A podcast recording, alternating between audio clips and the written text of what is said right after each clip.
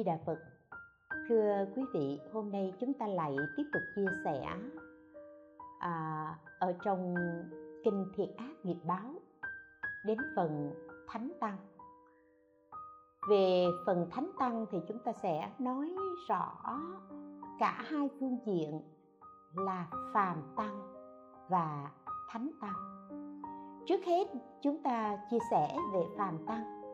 Phàm tăng là ai? Phàm tăng là những phàm phu tu tập. Và đã là phàm phu, thì nhất định có sai trái, có lỗi lầm. Những người phàm phu, bản thân chúng tôi hay là quý vị, chúng ta đều là phàm phu. Nhưng khác cái chỗ khi chúng tôi là phàm phu tu tập, học và thực hiện để từng bước từng bước hoàn thiện mình trên đường đi đến quả vị của bậc thánh. Thì khi phàm phu có lỗi lầm, chúng ta chưa biết tu tập thì chúng ta phạm những lỗi lầm nhưng chúng ta không biết. Thậm chí là nếu có ai đó nhắc nhở cho mình biết là bạn đã sai rồi, chúng ta có phước thì nhận ra còn có những người có người chỉ là sai rồi nhưng bản thân lại không chịu nhận ra mình sai lầm. Thậm chí còn ngạo nghễ à, hay là thỏa mãn với cái việc sai lầm ấy. Cho nên là con người là phàm phu thì nhất định có sai trái sai trái chính là phàm phu. Tuy nhiên nhận ra được cái sai và thay đổi sửa mình làm mới và làm hoàn thiện hơn cho bản thân mình để từng bước từng bước tiến đến con đường quả vị của bậc thánh. Thì đó là, đó chính là thánh nhân hoặc là người đã từng mỗi ngày mỗi ngày hoàn thiện nhân cách thánh nhân của chính mình. Còn đối với người sai trái nhưng lại không nhận ra cái sai của mình, mà thậm chí còn ngạo nghễ với cái sai đó thì đó chính là ác quỷ. Cho nên, phàm tăng là những người những người phàm phu tu tập. Và đã, mặc dù tu tập nhưng đã là phàm phu thì nhất định có lỗi lầm. Phật tử chúng ta nhiều khi chúng ta lại thần thánh hóa. Chúng ta nói tu mà như thế này, tu mà như thế khác. Thật ra đã là phàm phu thì nhất định có lỗi lầm. Quan trọng vẫn là phải nhìn thấy được cái sai, tự thân mình nhìn thấy được. Qua hình ảnh của người khác mình nhìn thấy được, hay là có thầy, có bạn nhắc nhở để mình nhìn thấy được, nhận ra cái lỗi lầm đó và thay đổi nó. Phật dạy các thầy tỳ kheo, này các thầy tỳ kheo, nếu chưa chứng quả a la hán thì các ông chớ có vội tin vào tâm của các ông. Điều này cho thấy là gì? Nếu như chưa chứng tứ thánh quả a la hán. Thì tâm còn cái những cái vọng niệm phàm phu ấy thì nhất định vẫn còn lỗi lầm. Và đã phàm phu lầm lỗi thường hay, dẫn dắt tâm của chúng ta đi hoang, làm cho chúng ta lầm lỗi. Đó là phàm tăng. Khác với phàm tăng thì gọi là thánh tăng bây giờ thì thi thoảng chúng ta nghe nói ở đâu đó có một vị tăng nào đó thì chúng ta hay tung hô ca ngợi, đó là vị thánh tăng. Thậm chí chúng ta còn ca ngợi đó là phật sống. Nhưng xin thưa với các vị rằng, nếu thực sự là thánh tăng thì sẽ, người đó sẽ không tự xưng mình là thánh tăng. Người đó sẽ không tự xưng mình là phật, là bồ tát hóa thân vân vân. Không bao giờ có những cái tự xưng như thế. Thánh tăng nói đơn giản là là người xuất gia tu hành những người này đã chứng thánh quả. Và ở trong thời mạt pháp này, nếu như hỏi rằng một vị tăng đã chứng thánh quả, hiện tại ở trong cõi ta bà này, người đó là ai? Đó chính là là một vị thánh tăng mà vị này đã vâng lời đức phật dạy. Người này không nhập niết bàn, trụ thế ở thế gian và làm làm phước điền cho chúng sanh. Vị ấy chính là tân đầu lô phả la đọa, tôn giả. Tôn giả tân đầu lô phả la đọa là đệ tử của đức phật thời đức phật còn tại thế có một lần trưởng giả thụ đề, làm cái bình bát bằng gỗ chiên đàn ông đặt trong một cái túi lưới và treo lên ở trên một cái trụ ngà voi treo lên trên cao.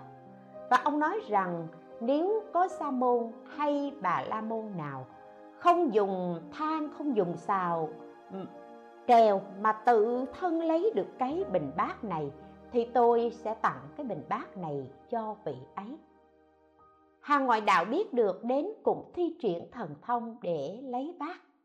Và trong hàng đệ tử phật mọi người cũng có nghe đến việc đó. Tôn giả tân đầu lô đến hỏi tôn giả một kiền liên bạch tôn giả có thật việc mà ông trưởng giả thụ đề à, treo bát như thế hay không? Tôn giả một kiền liên đáp phải như vậy thì tôn giả ờ, thụ đề mới hỏi ừ, ngài mục kiền liên rằng ngài là bậc nhất sư tử hóng. Tức là cái người mà gọi là thần thông bậc nhất của đức phật đó là tôn giả mục kiền liên. À, thì à, tân đầu lô phả la đọa mới hỏi tôn giả một kiền liên ngài là bậc nhất sư tử hóng vì sao ngài không đến đó để lấy đi? Thì một kiền liên mới trả lời là phật không cho phép để dùng thần thông trước đám đông, cho nên tôi không dám, tôi sợ phật quở. Và lúc ấy, tân đồ đầu lô phả la đọa tôn giả đã theo ở trong luật tứ phần thì nói rằng tôn giả ngồi trên một tảng đá lớn và và dùng thần thông bay lên trên hư không, lấy bình bát rồi trở về. Thì đương nhiên à, là trưởng giả thụ đề đã tặng cái bình bát đó cho tôn giả tân đầu lô phá la đoạn đức phật biết được chuyện này cho nên đã quở trách. Nói tân đầu lô là tỳ kheo vì bát của ngoại đạo mà đã hiện thần thông trước những người chưa thuận giới. Từ đây về sau cho đến trọn đời ông không được ở trong cõi diêm phù đề này nữa. Đây là đức phật rúi tân đầu lô phá la đỏ ra khỏi cõi diêm phù đề. Và như thế thì tân đầu lô vâng theo lời phật dạy đến tây cù la di. Tức là ừ, trong tứ châu thiên hạ, tân tây cù la di là một châu trong tứ châu thiên hạ, đến đó để giáo hóa. Nhưng mà cũng vì bốn chúng đệ tử, cũng vì muốn gặp tôn giả, vì thương nhớ tôn giả cho nên đến bạch phật và phật đã bằng lòng cho phép tân đầu lô trở về lại diêm phù đề. Nhưng đức phật dạy tân đầu lô là ông không được dạy, được nhập Niết bàn, mà ông phải làm phúc điền cho bốn chúng đời sau. Như thế, cho nên tôn giả tân đầu lô mới vâng lời đức phật không nhập niết bàn. Ngài đến trụ tại núi malaya thuộc nam ấn độ. Ở đó và cho đến bây giờ, vẫn chúng ta nghe nói trong những pháp sự trai hội nghe nói là những vị tân đầu lô. Và bây giờ người ta thường hay dùng cái từ tân đầu lô để nói đến những cái vị khách tăng không mời mà đến. Chứ thật ra, tôn giả tân đầu lô có thỉnh ngài mới đến, không thỉnh ngài không tự nhiên đến. Tí nữa thì chúng ta chúng ta sẽ sẽ chia sẻ rõ hơn về phần này.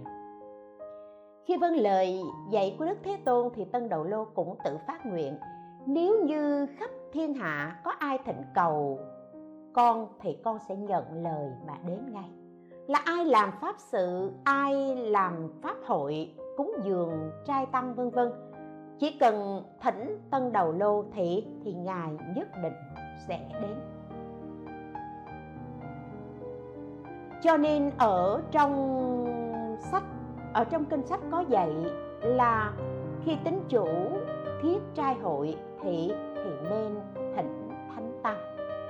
Ở trong kinh thỉnh tân đầu lô có ghi rằng, các vị ưu bà tắc ưu bà di quốc vương, trưởng giả ở thiên trúc thiên trúc tức là ở ấn độ thời xưa đó, mỗi khi thiết trai thường hay thỉnh a la hán tân đầu lô phải la đoạn lúc mà thỉnh tôn giả thì thì phải nên ở nơi thanh tịnh, đốt hương, lễ lạy, hướng về núi Malaya, Ấn Độ, thành tâm đọc rằng, Đại Đức Tân Đầu Lô Phả La Đọa Thệ, theo lời Phật dạy làm phúc điền ở đời mạt Pháp, xin Ngài hãy nhận lời thỉnh cầu của con đến nơi này để tụ trai. Là khi chúng ta lập trai đàn, chúng ta cúng dường, thì thì nên hướng về núi Malaya để để thỉnh tân đầu lô phả la đọa đến chứng trai. Chẳng những là chứng trai mà ở trong cái mọi việc, ví dụ như là người ta làm một cái nhà mới, làm nhà xong rồi, người ta muốn thỉnh tân đồ, đầu lô đến để người ta cúng dường tôn giả tân đầu lô ở trong nhà đó, sau đó họ mới ở, thì họ cũng làm như vậy. Tất cả những cái pháp đều được dạy rất rõ ràng ở trong kinh thỉnh tân đầu lô. Tuy nhiên, khi mà tổ chức trai hội thì thì cái người tính chủ, cái người trai chủ đó phải muốn thỉnh chính ờ, thánh tăng thì thí chủ phải hết lòng cầu giải thoát, thành tâm tắm gội xong hương hoa.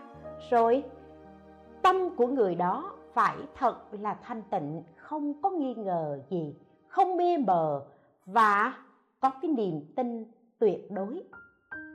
Khi khởi lòng tin chân thành thanh tịnh như thế, mới bắt đầu làm pháp thỉnh tôn giả tân đầu lô, thỉnh vị thánh tăng ấy.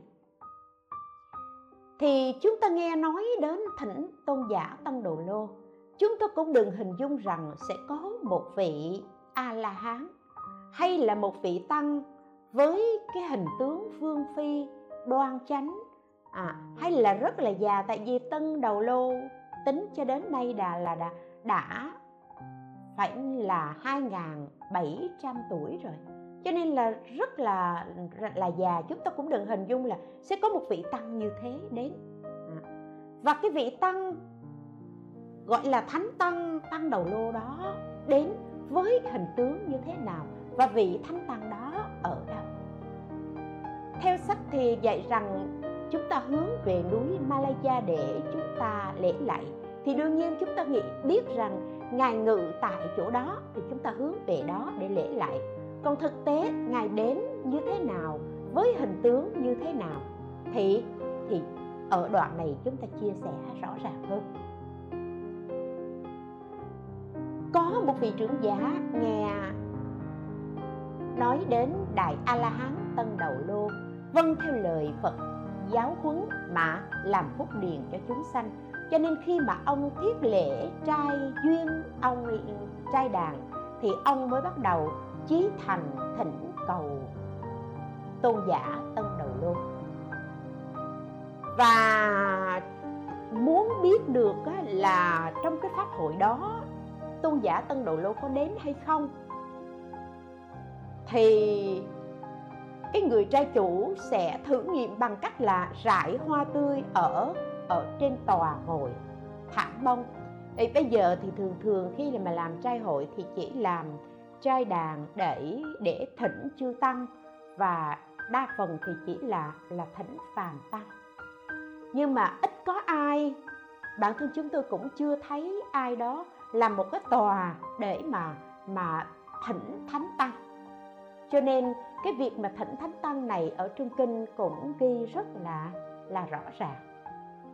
Thì ở nơi cái tòa mà thỉnh thánh tăng ấy, trưởng dạng đã rải hoa hoa tươi, hoa đẹp ở trên thảm lông. Thì nếu như mà sau khi chưa tăng thụ trai xong, mà hoa ở trên thảm đó vẫn còn tươi, thì biết là có thánh tăng đến. Còn nếu như chưa tăng thụ trai xong mà hoa ở trên trên trên thảm, ở nơi tòa ngồi đó, héo, thì biết là không có thánh tăng đến. Thì ông trưởng giả này cũng vậy, khi mà chưa tăng thụ trai xong rồi, thì các loại hoa mà ông đã rải ở trên thảm bông đều héo úa cả. Và ông thấy như vậy, ông tự trách mình, không biết mình đã làm một cái lỗi gì đó. Ông lại thành tâm sám hối. Ông lại chuẩn bị lập cái trai hội lần thứ hai, rồi lần thứ ba. Nhưng cả ba lần thì hoa ở trên tòa mà ông rải đều héo cả. Lúc đó ông lại thành tâm thỉnh cầu hơn 100 vị pháp sư và ông trình bày, con không biết là con đã làm những cái cái lỗi làm gì mà mà con con muốn thịnh thánh tăng, tân đầu lô phả la đọa đến để chứng trai nhưng mà nhưng mà con đều không thỉnh được. Bởi vì sau khi trai hội xong rồi thì hoa ở trên tòa đều héo hết. Và lúc đó ông đến đối trước một cái vị thượng tọa lớn tuổi. Ông trình bày cái việc mà mà, cái cái việc thỉnh cầu của ông. Và ông thành tâm sám hối. Ông mới thưa rằng con bạch thượng tọa xin thượng tọa chỉ dạy cho con là con đã bị vướng phải cái lỗi lầm nào mà khi con thịnh thánh tăng tân đầu luôn phải la đọa mà ngài không đến dự trai hội của con. Thì lúc đó vị thượng tọa mới trả lời, ông đã ba lần mở trai đà để cung thỉnh ta, và ta đều ba lần nhận lời ông. Nhưng ở trong ba lần như thế, ông đều sai nô bọc canh cửa chận lại, không cho vào. Rồi lại còn che ta già nua, áo quần rách rưới dơ bẩn mà đuổi ta đi. À.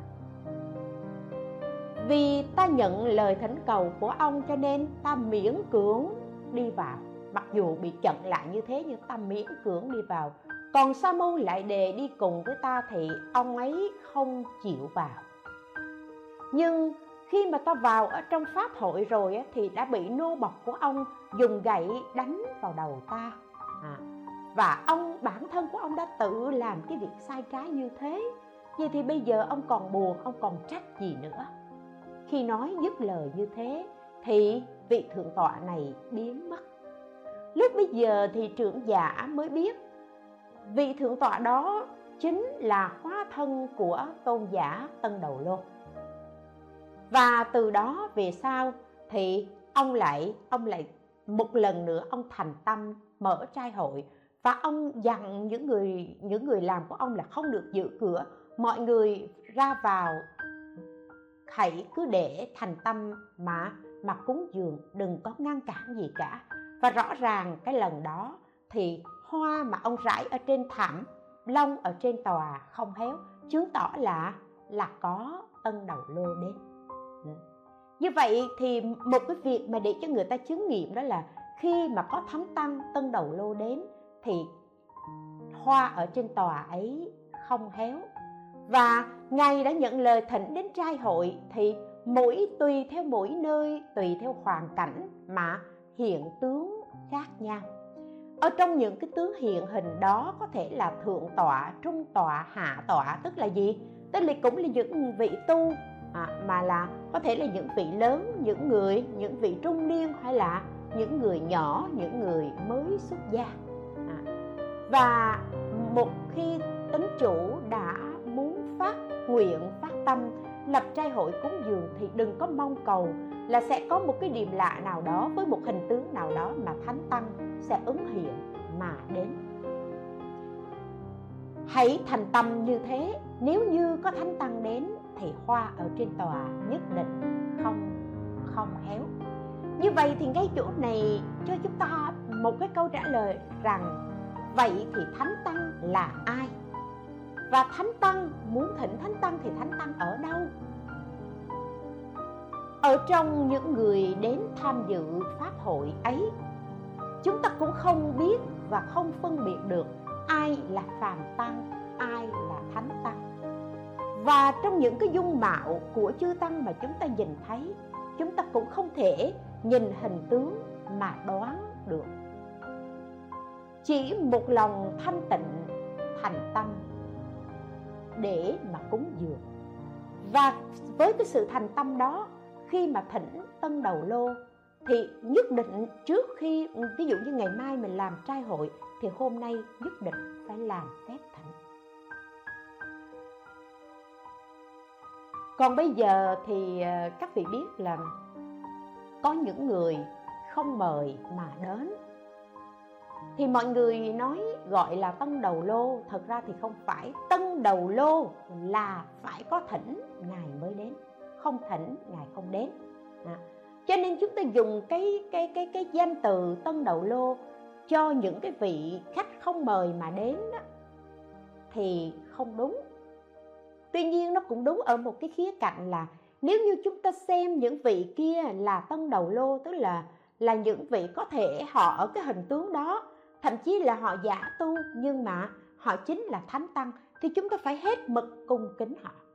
Phải thành tâm cúng dường và bình đẳng cúng dường cho họ, thì lúc đó ta có thể lạm xưng gọi họ là tân đầu lô.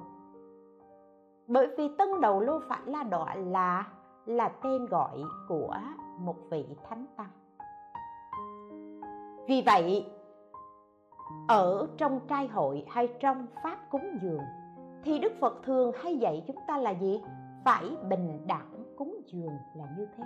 Bình đẳng ở đây có nghĩa là tâm của chúng ta không có sự phân biệt à, thân sơ lớn nhỏ người này là người như thế nào chức vụ như thế nào vân vân chúng ta hãy giữ cái tâm thanh tịnh và bình đẳng đó để cúng dường, thì phước mới mới có, mới được vô lượng. Nếu như nói đến việc làm trai hội để cúng dường, thì ở đoạn này, hàng năm được phật tử chúng ta sẽ nói là muốn cúng dường trai hội thì phải tốn rất rất là nhiều tiền phải thỉnh tăng phải sắm sửa, vân vân, tốn rất nhiều tiền. Vậy thì con hạ, khả năng của bản thân con, khả năng của gia đình con quá hạn hẹp, làm sao có thể có thể thiết trai hội để cúng dường?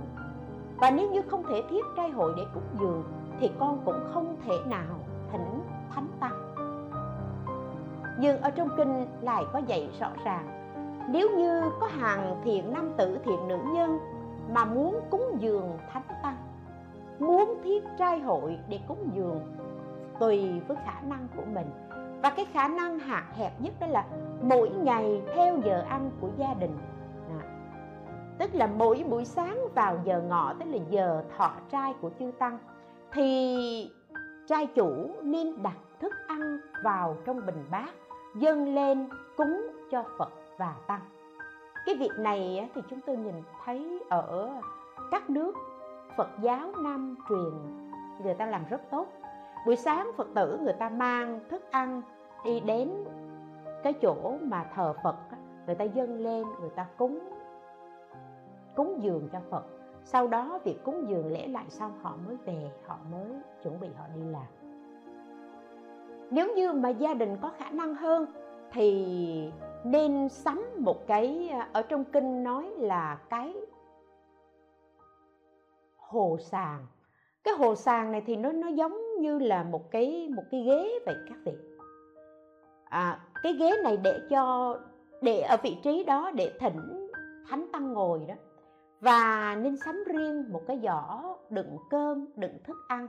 Và mỗi ngày thì múc thức ăn vào ở trong cái giỏ đó rồi rồi đặt ở chỗ trước hồ sàn đó để mà để mà thành tâm cúng dường. Sau khi cúng dường xong, thu dọn ờ, đổ thức ăn ra để mình thọ dùng sao và rửa sạch sẽ thì mới để cái cái cái cái giỏ mà đựng đựng chén bát để cúng dường đó lên ở trên hồ sàn. Và mỗi ngày mỗi ngày đều làm như vậy. Sau khi xong rồi thì lấy vải phủ lên để cho sạch sẽ, không có bị bụi bám vào. À và cứ làm như thế không gián đoạn, bày tỏ lòng cung kính, cúng dường đối với tam bảo, đối với thánh tăng thì công đức rất lớn.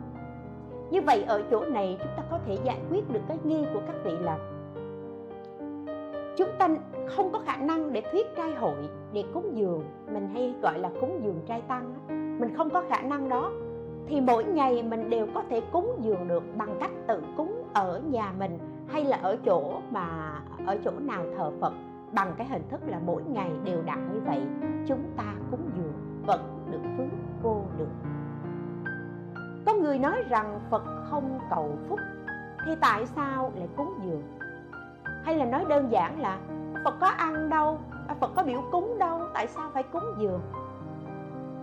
Câu trả lời rằng cũng ví như đất đất không bảo chúng ta phải trồng cây nhưng khi chúng ta bằng lòng gieo hạt xuống, chúng ta chịu chăm sóc, thì cái hạt đó nhất định nảy mầm và sẽ cho quả tùy theo cái nhân mà chúng ta gieo. Đức phật từ vô lượng a tâm kỳ kiếp đã tu các công đức, thường làm những việc lành, không chỉ vì cầu quả báo mà mà còn vì kính trọng công đức cho nên đã thực hành việc cúng dường này. Chúng ta làm việc cúng dường có thể chúng ta cầu quả báo. Hoặc giả là vì cung kính đối với tam bảo mà chúng ta cúng dường, chúng ta không cầu quả báo. Nhưng mặc dù có cầu quả báo hay không cầu quả báo thì nhân của bạn gieo như thế, quả nhất định, bạn sẽ hưởng được cái quả tương xứng. Nhưng một người phát tâm thiện lành bố thí cúng dường. Đó là người biết kính trọng, quý trọng công đức.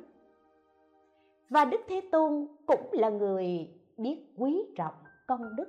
Cho nên đức thế tôn vẫn luôn luôn tự mình làm hoặc là khuyên bảo người khác làm việc công đức và không xem thường việc làm phước này các vị thấy khi đức phật còn tại thế. Khi đức phật còn tại thế thì trong hàng đệ tử của phật có một vị đệ tử tên là a na luật vị này là là người chứng thiên nhãn đệ nhất trong hàng đệ tử phật. Lúc bấy giờ a na luật bị mù. Ngài muốn vá áo nhưng mà nhưng mà không có thấy đường vì mù mà, cho nên là không có thấy đường sọ kim. Khi ấy, tôn giả a na luật nói là ai cầu phúc đức, hãy đến sọ kim giúp cho tôi. Đức phật nghe tiếng của a na luật đức thế tôn đã đến bên a na luật và nói rằng, ta là người thích phúc đức, ta sẽ sọ kim tôn giả a na luật khi nghe tiếng của đức thế tôn, nhận ra tiếng của bậc đạo sư của mình rồi, ngài liền vội vàng đứng dậy, đảnh lễ và thưa rằng, kính lạy đức thế tôn, ngài là người đã đầy đủ công đức, phước đức và trí tuệ của ngài đã đầy đủ. Bởi vì phật gọi là bậc lưỡng túc tôn, đầy đủ phước đức, đầy đủ trí tuệ. Vậy thì tại sao ngài lại nói ngài cần phúc đức. Đức phật mới nói với tôn giả a na luật đúng là công đức của ta đã viên mãn. À, ta biết rõ ràng nhân của công đức quá của công đức và năng lực của công đức. Nó rất quan trọng. Và cũng nhờ công đức này cho nên ta thành bậc vô thượng chánh đẳng chánh nhất. Giác ta trở thành bậc nhất trong tất cả chúng sanh. Vì thế mà ta thích công đức. Nhờ có công đức, nhờ có phước đức mà mà ta mới thành phật.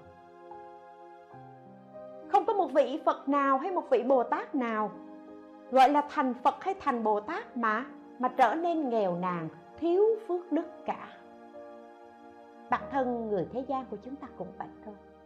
Người giàu có, người có oai thế là người có phước đức lớn, người có công đức lớn. Cho nên, trên đường tu tạo, việc tu phước là việc cần cần kiếp và đức phật là người mến phước, người quý trọng phước. Cho nên, mặc dù đã thành phật rồi ngài vẫn thể hiện cái việc quý trọng phước đó bằng cách ngài luôn luôn tạo những việc công đức thiện lành. Và cũng nhân câu chuyện đó, đức phật mới nói với hàng đệ tử rằng, ta là là bậc lưỡng túc tôn như thế, mà ta còn làm công đức, ta còn quý trọng công đức, thì tại sao các ông lại không làm? Có nghĩa là đức phật luôn luôn dạy đệ tử mình phải biết tu phước, phải biết kiệt phước, phải biết làm phước. Công đức của phật đã viên mãn, nhưng để chỉ dạy cho cho hàng đệ tử của mình phải biết trân trọng phước đức mà tu phước. Chẳng những đối với đệ tử mà đối với tứ chúng, đối với cha mẹ, đức thế tôn vẫn luôn luôn thể hiện những cái những cái hành động tri ân và báo ân ấy. Chúng ta thấy cũng thời khi đức phật còn tại thế, khi biết được đức thế tôn, sau 3 tháng nữa sẽ nhập niết bàn, thì bà Mahabasa Ba Đề là là nhũ mẫu của Đức Thế Tôn. Bà đã xin phép Đức Phật cho được nhập niết bàn trước. Khi đại ái đạo tỳ kheo ni nhập niết bàn. Tứ thiên vương đã đến để để khiêng cái cái kim quan của bà. Vậy thì khi tứ thiên vương đến khiêng kim quan của bà, đức thế tôn đã ở trước cầm lò hương, đốt hương cúng dường cho cho di mẫu. Không có nghĩa là sau khi thành phật nếu đứng ở trên phương diện thầy trò bà Mahabasa Ba Đề chính là đệ tử của Đức Thế Tôn. Nhưng vì quý trọng phước, vì tri ân và báo ân, đây nhũ Mậu là người đã đã dưỡng dục mình cho nên khi mà đại ái đạo tỳ kheo ni viên tịch đức thế tôn tự tay đốt hương cúng dường và tịnh phạn vương cũng thế. Khi tịnh phạn vương băng hà, đức thế tôn đã từ thân mình kê vai đỡ kim quang của của tịnh phạn vương, của vua cha tất cả những hành động này là báo ân, là tu phước.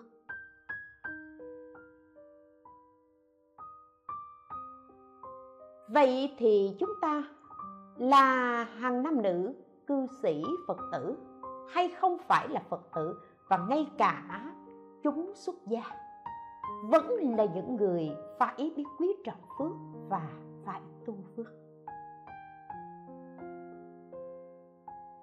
Có nhiều khi đối với tăng chúng, đối với tăng bảo, đối với phật bảo, khi làm phước bố thí cúng dường, người ta có một cái sự phân biệt rõ ràng, hơn kém. Và cũng chính vì sự phân biệt này đã làm đã làm ngăn ngại làm cho cái phước đức ấy không thể sanh trưởng. Lớn mạnh và trầm khắp tận hư không khắp pháp giới. Đứng trên phương diện giác ngộ, thì phật và tăng hoàn toàn khác biệt. Nhưng đứng trên phương diện công đức cúng dường thì khi phật tử phát tâm, cung kính, cúng dường phật hay cúng dường tăng, phước đức đều như nhau. Bởi vì sao?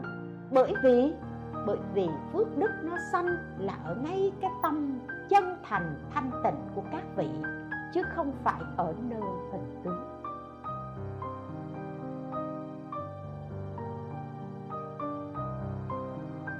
Thời đức phật còn tại thế ở thành xá vệ, đức thế tôn thường hay đến nhà một người bà la môn, tên là bà la đọa thệ để khất thực. Vì đức phật cứ đến hoài, cho nên ông bà la môn này ổng bực mình lắm. Ổng mới nghĩ trong lòng, tôi có mắc nợ cái ông này, ông sa môn này không, đâu mà ngày nào ông cũng tới chỗ tôi, ổng khất thực cả.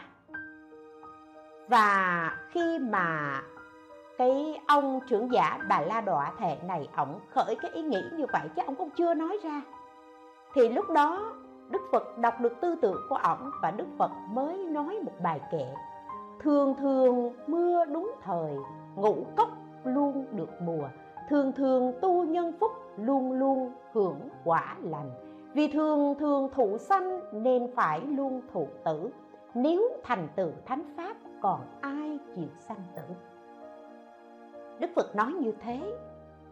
Thì vị bà la môn này nghe biết được là đức phật biết được cái, cái, cái ý nghĩ của mình rồi. À, và đức phật khuyên là gì? Nếu như mà trời mà nó mưa đúng mùa đúng lúc thì thì cây cối được sanh trưởng. Cũng vậy tu phước phải tu thường xuyên. Chúng ta có tu thường xuyên không? Có. Đó là khi nào có chuyện gì đó thì chúng ta ta tu tu phước bố thí cúng dường. Mà có chuyện gì đó đang làm nhưng có chuyện gì đó không vui không hài lòng chúng ta nhấn ôm bình hơi lặng luôn. À. cho nên việc bố thí cúng dường phải phải luôn luôn phải thực hiện trong mỗi ngày. Mà chúng tôi nói ở các phật tử ở thái lan hay là các nước um, các nước phật giáo nam truyền người ta làm rất tốt như vậy đó. Bởi vì sao như vậy? Bởi vì tăng là người thay phật tuyên dương chánh pháp, là ruộng phước để cho nam nữ phật tử gieo mầm bồ đề vào đó. Và khi chúng ta đã gieo hạt giống vào đó rồi thì thì hạt giống kim cương ấy không mất. Cho nên, chúng ta biết là phàm tăng thì mỗi ngày mỗi ngày những vị trì giới miên mật, một ngày ăn một bữa. Hoặc giả Phật giáo bắt truyền thì thì cho phép ăn ăn chiều, nhưng phải xem như đó là thuốc để chữa bệnh. Nhưng phải ăn đúng thời. Bởi vì cơ thể này của chúng ta nếu đến lúc, đến giờ mà không ăn, đói thần kinh nó báo nó làm bao tử cồn cào đói chịu không nổi. Và chúng ta cũng có thể dùng cái phương pháp tu tập để vượt qua cái cái đói đó. Và chúng ta cũng có thể nhịn trong thời gian nửa tháng, thậm chí một tháng, thậm chí hơn con số đó nữa. Nhưng rồi đến một lúc nào đó, cơ thể chúng ta vẫn còn cần những dưỡng chất để duy trì sanh mạng cho nên việc cúng dường chư tăng để duy trì sanh mạng và sanh mạng đó cần duy trì để làm gì? Để tu đạo, để chứng đạo, để thuyết đạo. Vì vậy, chư tăng là là ruộng phước. Đã có ruộng phước thì mỗi ngày mỗi ngày chúng ta phải phải biết cách gieo hạt và phải biết cách chăm sóc. Như thế cho nên đức phật mới nói là thường thường mưa đúng thời, ngũ cốc luôn được mùa. Thường thường tu nhân phúc luôn luôn hưởng quả lành.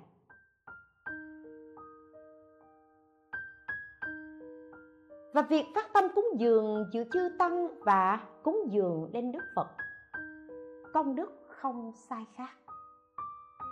Bởi vì công đức được xét từ từ tâm bình đẳng cho nên thời đức phật còn tại thế có một lần kiều đàm di đã mang một chiếc y báo màu vàng ròng đến cúng dường phật. Đức phật mới dạy kiều đàm di rằng, kiều đàm di hãy đem cái y này cúng dường cho chúng ta. Và kiều đàm di đã vâng lời đức phật để cúng dường cho chúng ta. Đây là một bài học mà phật đã dạy cho hàng tứ chúng chúng ta là gì? Sau khi đức thế tôn nhiệt độ, thì nhất là nam nữ cư sĩ nhớ bài học này. Thời đức phật còn tại thế, đức phật vẫn luôn luôn rất quan tâm đến chúng tăng và khuyên bảo hàng cư sĩ nam nữ phật tử phải biết cúng dường cho chúng ta. Vì thế mà gọi là phật bảo và tăng bảo phúc đức như nhau nếu ai cung kính phật, cũng phải cung kính tăng, không sinh tâm phân biệt, đều đồng vì đồng là bảo phật bảo, pháp bảo, tăng bảo, tất cả đều đều đồng là bảo ở đoạn trên chúng ta đã nói đức phật bậc lưỡng túc tôn vẫn vẫn luôn luôn làm phước. Bởi vì thể hiện sự quý trọng phước và việc quý trọng phước này chẳng những là hàng cư sĩ mới làm phước, mà ngay cả người xuất gia cũng phải biết làm phước, cũng phải biết bố thí. Các vị thấy người xuất gia có bố thí không? Khi nói như thế, chúng ta liền nghĩ đến, ồ, có, vừa rồi thấy thầy đi từ thiện, vừa rồi thấy thầy kia làm à, bao nhiêu căn nhà tình thương thầy kia làm à, giúp cho người ta mổ mắt mổ tim gì gì đó vân vân. Lại có người nói hàng tăng chúng không có tài sản. Tài sản quý giá nhất của người tu là gì? Ba y bình bát. Không có tài sản gì cả cả. Mỗi bữa ăn cơm ăn, áo mặc đều là nhận của đàn na tính thí. Vậy lấy cái gì để bố thí? Lấy cái gì để cúng dường? Nhưng xin thưa, mỗi ngày mỗi ngày trong mỗi bữa ăn, chư tăng đều, bố thí đều cúng dường. Trước hết, trước khi vào ăn đó, là cúng dường chư phật. Rồi lại trước khi ăn, thì thì làm gì?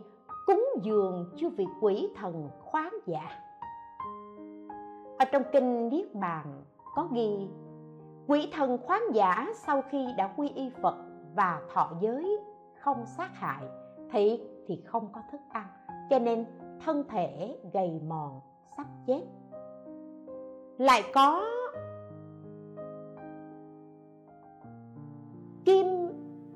đại bàng uh, chim đại bàng. Chim đại bàng cánh vàng. Chim đại bàng cánh vàng nó thường hay là gì? Nó thường hay ăn những loài rồng ở dưới biển. Và những con rồng này đến cầu cứu đức phật. Đức phật mới cho cột cái mãn y vào ở trên những con rồng. Và vì vậy nó không thể nào ăn loài rồng được.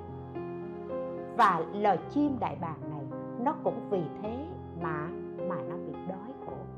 đến nó thưa với phật. Còn một câu chuyện nữa là quỷ tử mẫu một con quỷ già xoa có 500 người con. Nhưng vì một cái lời nguyện thì con quỷ dạ xoa này mỗi ngày nó đều ăn trẻ con ở trong làng hết một một đứa con trai, một đứa con gái. Và và sau khi đức phật đã bắt đứa con nhỏ nhất của con quỷ dạ xoa này quỷ dạ xoa này khóc lóc đến tìm tìm phật và đòi đứa con lại. Đức phật đã dạy về cái pháp từ bi và đức phật nói là, con của ngươi ngươi mất, ngươi có 500 đứa con, ngươi mất, ngươi đau khổ. Thì những người đàn ông, đàn bà trong làng này, họ chỉ có một, hai đứa con, họ mất con, họ rất đau khổ. Và đức phật đã nói pháp, rồi rồi truyền pháp quy y cho cho quỷ già xoa cho nên nó không ăn trẻ con. Có một cái lời quỷ nữa gọi là khoáng giả. Tức là quỷ ở ngoài ở ngoài bằng trống. Thì ba cái loại này cũng vì quy y phật họ không có cái gì ăn, họ đói. Và khi họ đến đói, họ mới đến họ bạch phật thì đức phật mới nói từ nay về sau ta sẽ bảo đệ tử thanh văn của ta, ở bất cứ nơi nào có phật pháp đến khi bữa ăn đều sẽ bố thí thức ăn cho các ngươi. Nếu người ở trụ xứ nào mà không làm như vậy thì kẻ đó chính là quyến thuộc của ma, không phải đệ tử của ta, chẳng phải là hàng thanh văn. Cho nên đại bàng kim xí điểu khoáng giả quỷ thần chúng, la sát, quỷ tử mẫu là ba đối tượng mà chư tăng sau khi cúng phật rồi sẽ sẽ cúng dường bố thí cho những vị này. Sau này à, tuần sau chúng ta sẽ có một cái bài à, nói về trai đường thì chúng ta sẽ mổ xẻ việc này rõ ràng hơn. Trong kinh quán phật hình tượng có ghi là đức phật dạy đại chúng có người muốn thành tựu những điều họ mong cầu lúc bố thí chẳng kể nhiều hay là ít đều giúp cho được no đủ công việc đã xong, thức ăn dùng không hết, thì đem cúng cho các sa môn trì pháp trong chùa. Chúng tăng tự phân chia mà thọ dụng và và đức phật cũng dạy rất là rõ ràng, khi xuất tài vật bố thí, thì phải có lòng kiền thành. Cái lòng kiền thành đó là gì? Là cầu phúc báo tôn trọng phúc báo, mà không nên vì lòng tham mà dành phần về cho vợ con. Vì nếu như đã phát tâm cúng dường lại khởi lòng tham, dành phần về cho vợ con, thì chẳng khác nào giống như trồng cây trên đá, gốc rễ sẽ bị khô héo, không thể sống được. Ở đoạn chỗ này chúng tôi muốn chia sẻ là có những vị khi đến chùa thiết trai hội hay bố thí cúng dường? Chúng ta không thể phủ nhận rằng khi mà nam nữ phật tử đến cúng dường rất là thành tâm rất là hoan hỷ. Như khi đã bố thí cúng dường khi đã thấy thức ăn rồi liền nghĩ à, đến gia đình mình đến bạn của mình đến cái người ta gửi tiền ta cúng dường cho mình vân vân. Nhiều nhiều cái mối quan hệ như vậy. Và người này nghĩ là như vậy thì mình sẽ xin thức ăn này về làm cái lập cho người đó. Mình sẽ mình sẽ lấy cái trái cây này về làm cái lọc cho người đó. Chỗ này chúng tôi chia sẻ, cũng mong rằng các vị hoan hỷ mà các vị không hoan hỷ thì cũng đành chịu thôi. Nhưng đây là cách để mà chúng ta biết và chúng ta quý trọng và giữ gìn phước của mình. Nếu như vì lòng tham, thức ăn hay trái cây, nói chung là bất cứ cái gì đó mà chúng ta thấy, ồ, mọi người đem tới cúng nhiều quá vậy thì đằng nào cũng dư. Đằng nào cũng dư thì lấy một mớ đem về để chia cho ai coi như là cái lọc chùa. Suy nghĩ thì thánh tiện thiện đó. Không sai. Nhưng căn cứ vào luật là sai, là phạm. Phạm cái chỗ nào? Bởi vì khi bạn đặt cúng dường tam bảo thì của đó nó là của về, của tam bảo rồi. Của phật pháp tăng rồi.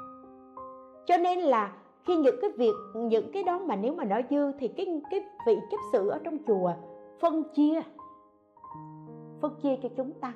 Đúng luật, đúng pháp mà chia. Hoặc giả, cái việc chấp sự đó quan sát thấy có nam nữ cư sĩ ở đó, muốn chia sẻ có nhiều, chia sẻ cái phần này để cho họ mang về, thì chúng ta không phạm. Còn nếu chúng ta âm thầm lấy hay là vì lòng tham mà lấy? Vì bất cứ lý do gì mà lấy thì chúng ta phạm bởi vì vật đã cúng cho tam bảo, nó thuộc về tam bảo. Cho nên đức phật mới nói, nếu vì lòng tham mà lấy, mang về chia cho vợ con vân vân, thì phước không sanh. Cũng giống như hạt giống gieo ở trên đá, không thể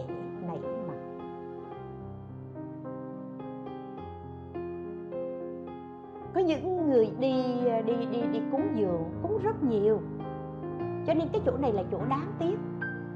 Mà chúng tôi muốn chia sẻ để quý vị biết cách giữ gìn phước của mình. Cúng rất nhiều sau khi cúng xong rồi à, không nói gì hết. À, lọc lọc đây nè. Nhất là những vị trưởng đoàn thường hay làm như vậy. Không phải tất cả trưởng đoàn đều làm như vậy. Nhưng cái này cũng là một cách mà tình cảm người ta chia sẻ với nhau. Nhưng rất tiếc là vì không biết pháp không biết luật không biết lời phật dạy, cho nên đã làm sai pháp. Thì cứ nói lọc đó, các vị xin lọc đi rồi mọi người cứ đến xin mà cũng không biết xin ai. Nếu bảo rằng xin phật thì phật có ừ đâu. Khi nào phật gật đầu đâu, lúc nào phật cũng mỉm cười. Mà xin thì xin ai?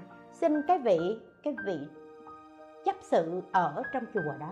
Hoặc là nói chung là cái người quản lý, cái người coi ngó đó, nếu vị đó bằng lòng cho, thì tội lỗi có sai, người đã chịu sai.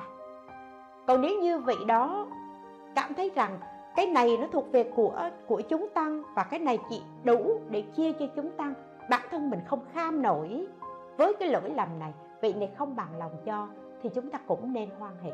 Bởi vì bởi vì ờ, gì? Nước thì có quốc pháp, nhà có gia phong, trong chùa thì có thiền môn quy luật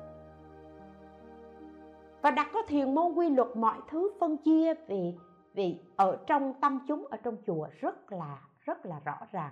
Nếu người chấp sự phân chia không đồng đều, không đúng pháp, không đúng luật, vị này vị này phải chịu tội đọa và lỗi này rất nặng. Cho nên, ở chỗ này thì chúng ta phải phải cẩn thận. Có ba cách bố thí. Mà ba cách bố thí này sẽ sẽ phân biệt được cái việc bố thí là phước lớn, phước nhỏ và phước rất nhỏ. Mang thức ăn đến chùa cúng là là phước đức bậc nhất. Ở đây nói về tứ sự cúng dường. Thức ăn, y phục ngoại cụ y dược. Nếu như chúng ta tự tay mang đến chùa cúng, thì phước đức bậc nhất. Nếu chúng ta thỉnh riêng vị tăng ấy, hay là thỉnh chúng tăng đến nhà để cúng dường, thì phước đức bậc trung, tức là nhỏ hơn, phước đức ít hơn là mang đến chùa cúng. Rồi, nếu như có chư tăng đến nhà mình và mình phát tâm cúng dường, thì phước đức bậc hạ. Các vị nhớ ha, tự thân mình mang đến chùa cúng là phước lớn nhất. Rồi là gì? Là thỉnh thỉnh về nhà mình là phước bậc trung. Mình không thỉnh, không mời, vì đã tự đến mình cúng dường là phước phước bậc hạ, là phước nhỏ nhất. Và phước đức ấy định lượng như thế nào ở trong việc cúng dường. Việc định lượng phước đức dựa vào dụng tâm của người cúng là chính. Trong kinh tạp thí dụ ghi xưa kia, ở nước xá vệ có một cô gái nghèo. Cô này ở trong nhà cố có một cái cây nho, ra một cái chùm nho và đến khi mà cái trái nho này nó sắp chín thì cổ mới nghĩ rằng con sẽ hái cái chùm nho này để con cúng dường cho cái vị đạo nhân. Đây là cái người tu đạo, vị đạo nhân đó. Nhưng cái khi mà cái chùm nho chưa chín thì ở trong nước đó, ông phu ổng lại mời cái vị đạo nhân này vào cung ổng cúng dường mất một tháng và trong cái tháng đó thì cô này cố cứ chờ hoài, không biết chừng nào vị đạo nhân này này rời khỏi cung để mình được cúng dường. Và ngày nào ngày nào cô cũng cứ ôm ấp cái cái cái cái chùm nho đó. Và cô giữ cái ý niệm muốn cúng dường cái chùm nho đó. Đến mãn một tháng thì vị đạo nhân này rời khỏi hoàng cung. Đi khất thực ngang chỗ cô gái nghèo và cô gái nghèo này thấy vị đạo nhân này, cho nên đã vội vã hái chùm nho đi ra thành tâm cúng dường. Và khi mà cô ấy dâng cái chùm nho cô cúng dường, cô mới thưa với vị đạo nhân là, con bạch ngài, con đã chờ ngài cả tháng rồi. Nay con mới được dâng cái chùm nho này để con cúng dường. Vị đạo nhân mới nói là như vậy là cô đã cúng dường được một tháng rồi. Chỉ có một chùm nho thôi mà cô đã cúng dường được một tháng rồi. Cô này cô nói, hôm nay con mới cúng, làm gì mà mà ngài nói là con đã cúng dường được cả tháng? Vị đạo nhân mới giải thích là, tâm nguyện bố thí của cô đã đã một tháng rồi. Nay cô mới cúng được. Như vậy thì ngày nào cô cũng ôm ấp cái tâm nguyện bố thí đó. Cho nên mỗi ngày khi cô ôm ấp cái tâm nguyện bố thí đó là mỗi ngày cô đều cúng dường.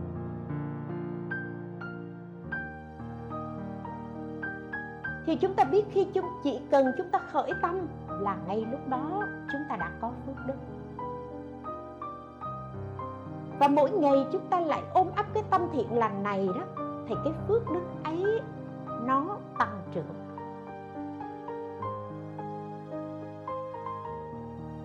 Cho nên định lượng phước đức lớn hay nhỏ, nhiều hay ít, không phải ở vật thí, mà là ở tâm lượng. Tâm lượng lớn thì phước đức lớn, tâm lượng nhỏ thì phước đức nhỏ.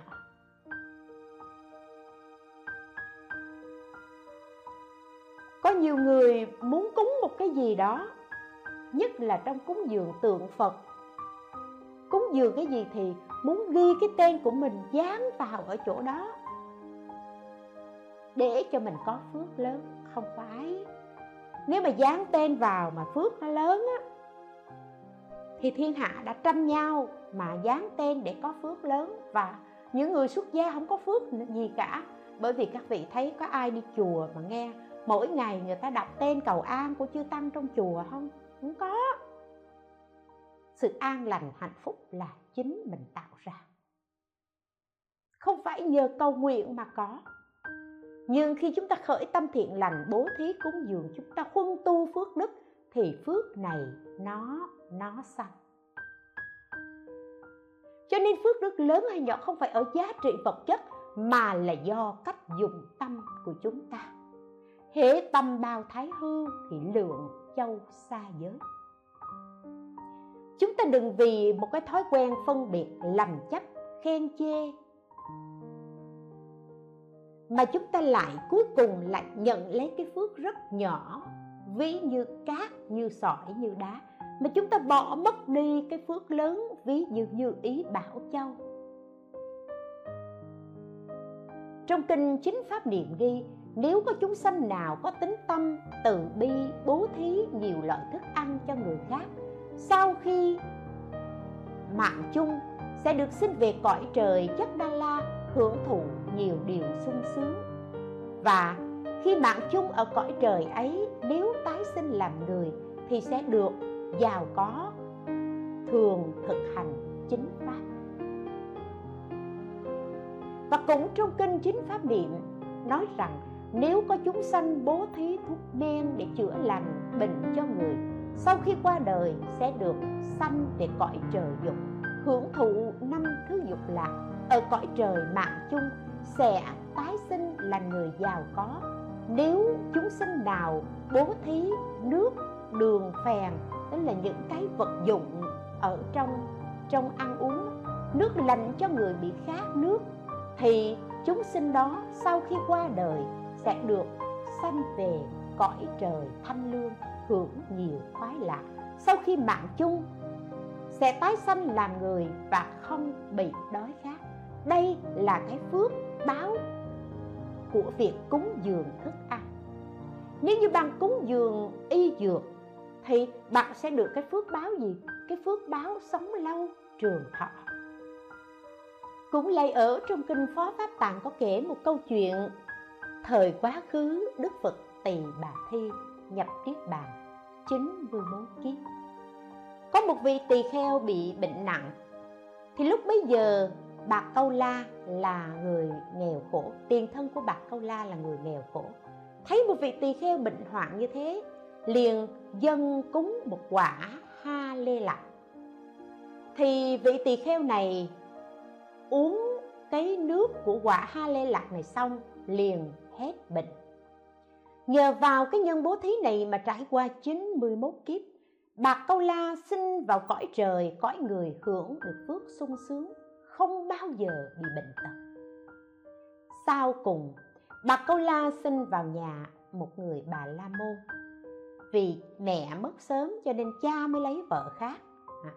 Thì cái cái cái cái người vợ kế này rất là rất là ghét bạc câu la thì cái lúc mà còn nhỏ cái người mẹ kế này làm bánh thì trẻ con mà bà câu la thấy gì của mình bà mẹ kế làm bánh thì đi theo xin. À, thì khi mà mà bà nhìn thấy bà câu la cứ lẻo đẻo theo xin bánh bà ghét lắm.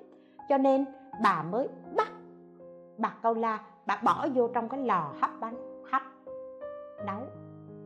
Nấu sôi lên tới chừng dở nắp ra bà câu la ngồi trong nồi cười hề hề không hề hấn gì cả. Không chết.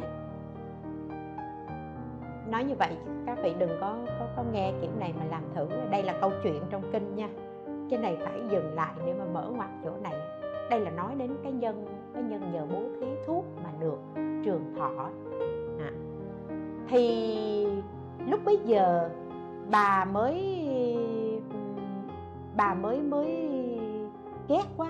Bà mới bỏ bạc cao la vào ở trong cái cái cái đống lửa để mà đốt cho cháy, lửa cháy hừng hực như vậy. Nhưng mà nhưng mà bạc cao la vẫn không bị gì cả.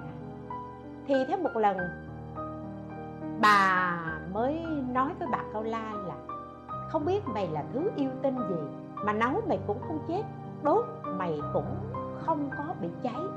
Cho nên bà mới một lần bà đi giặt quần áo ở ngoài sông bà dẫn bạc câu la theo và bà đã ném bạc câu la xuống sông. Khi bà ném bạc câu la xuống sông thì thì có một con cá lớn, nó nuốt bạc câu la vào trong bụng. Hôm đó con cá nó bị xa lưới, thì người ta mới đem con cá đó ra chợ bán. Cũng không biết là một cái nhân duyên gì thì cha của bà câu la mới đi ra thấy con cá to quá mua con cá về. Lúc mà mà mổ bụng con cá ra. Khi mổ bụng con cá ra thì a câu la ngồi ở trong bụng con cá cười hề hề không vấn đề gì cả. À. thì đức phật kể cái câu chuyện này mới nói là bà câu la vì nhân duyên gì mà mà được à, mà không bị lửa đốt cháy không bị nấu chín không bị nước và con cá nuốt ăn thịt làm chết và không bị dao cắt chết. Đó là nhờ cá nhân bố thí thuốc. Và cũng nhân vì chuyện gì mà bà câu la sau đó gặp đức phật tu hành và chứng quả a la hán là bởi vì khi sanh thời khi mà bà câu la cúng dường cái quả thuốc đó cho cái vị tỳ kheo đó, vị tỳ kheo đó uống quả thuốc đó và vị tỳ kheo đó chẳng những hết bệnh mà còn cố gắng tu hành chứng quả a la hán đó là cái nhân của bố thí của cúng dường. Vì vậy đức phật luôn luôn tán thán việc cúng dường tứ sự, đặc biệt thức ăn, y phục, ngọa cục y dược. Phật tử của chúng ta, hãy tùy theo khả năng của mình mà bố thí mà cúng dường. Dẫu cho phàm tăng dẫu là cho thánh tăng, hay ngay cả chia sẻ với những người khó khăn hơn mình. Hãy cố gắng mà mà làm. Tại sao vậy? Bởi vì chúng ta kính trọng phước. Khi chúng ta kính trọng phước thì chúng ta được phước đức lớn nhất định khi bố thí, khi cúng dường, chớ có khởi cái tâm phân biệt hơn thua. Bởi vì lúc nãy chúng tôi đã nói, phước đức lớn hay nhỏ không phải ở giá trị vật chất mà mà là, mà do cách dụng tâm. Phàm tăng hay thánh tăng không ở tướng sang hèn mà do đức quân tu của vị ấy. Khi chúng ta khởi một cái tâm xả thí cái tâm đó rộng bao nhiêu, lớn bao nhiêu, tâm rộng như thái hư, thì cái phước đức của chúng ta nhận được cũng là tổng hư không khắp pháp giới này. Hãy cố gắng giữ tâm bình, chân thành, thanh tịnh, bình đẳng. Bình đẳng là như thế. Bình đẳng là tâm, ngay tâm mình không phân biệt. Như vậy là bình đẳng và các vị phải nhớ điều đó. Phàm tăng hay thánh tăng không ở tướng sang hèn. Đừng có, ông bà mình nói coi mặt mà bắt tầm dâm cứ thấy cái tướng sang thì là gì? Cung cung kính kính. Cứ thấy tướng người ta rách rưới hèn, thấy có vẻ gì đó thì lại quay lại xem thường. Chúng ta đâu biết được cái vị thật là sang quý kia hay là cái vị rách rưới nghèo hèn kia? Ai là phàm, ai là thánh? Vậy thì cứ nam mô a di đà phật, thành tâm bình đẳng mà cúng dường. Chúng ta có quyền chọn lựa cúng người này hay là không cúng người kia? Đó là quyền của chúng ta. Chúng ta có quyền cúng người này một đồng, cúng vị kia mười đồng. Đó cũng là cái quyền quyết định của chúng ta. Nhưng tâm của chúng ta hãy thật thanh tịnh, hãy thật bình đẳng đừng khởi lên một ý niệm phân biệt, sang hèn, coi thường hay là gọi là bên trọng, bên khinh. Như vậy thì phước của chúng ta mới có thể nhận được trọn khắp hư không pháp giới này. Cầu nguyện tâm thanh tịnh, tâm bình đẳng, luôn luôn có mặt ở trong các vị, mỗi khi các vị bố thí, mỗi khi các vị cúng dường. Để làm gì? Để phước đức của các vị được tăng trưởng. Và một cái hạt nhân bồ đề gieo xuống, các vị nhất định phải biết dụng tâm để nhận được phước đức lớn tận hư không thất pháp giới này. Và cầu nguyện pháp giới chúng sanh đều trọn thành phật đạo. Nam mô a di đà phật.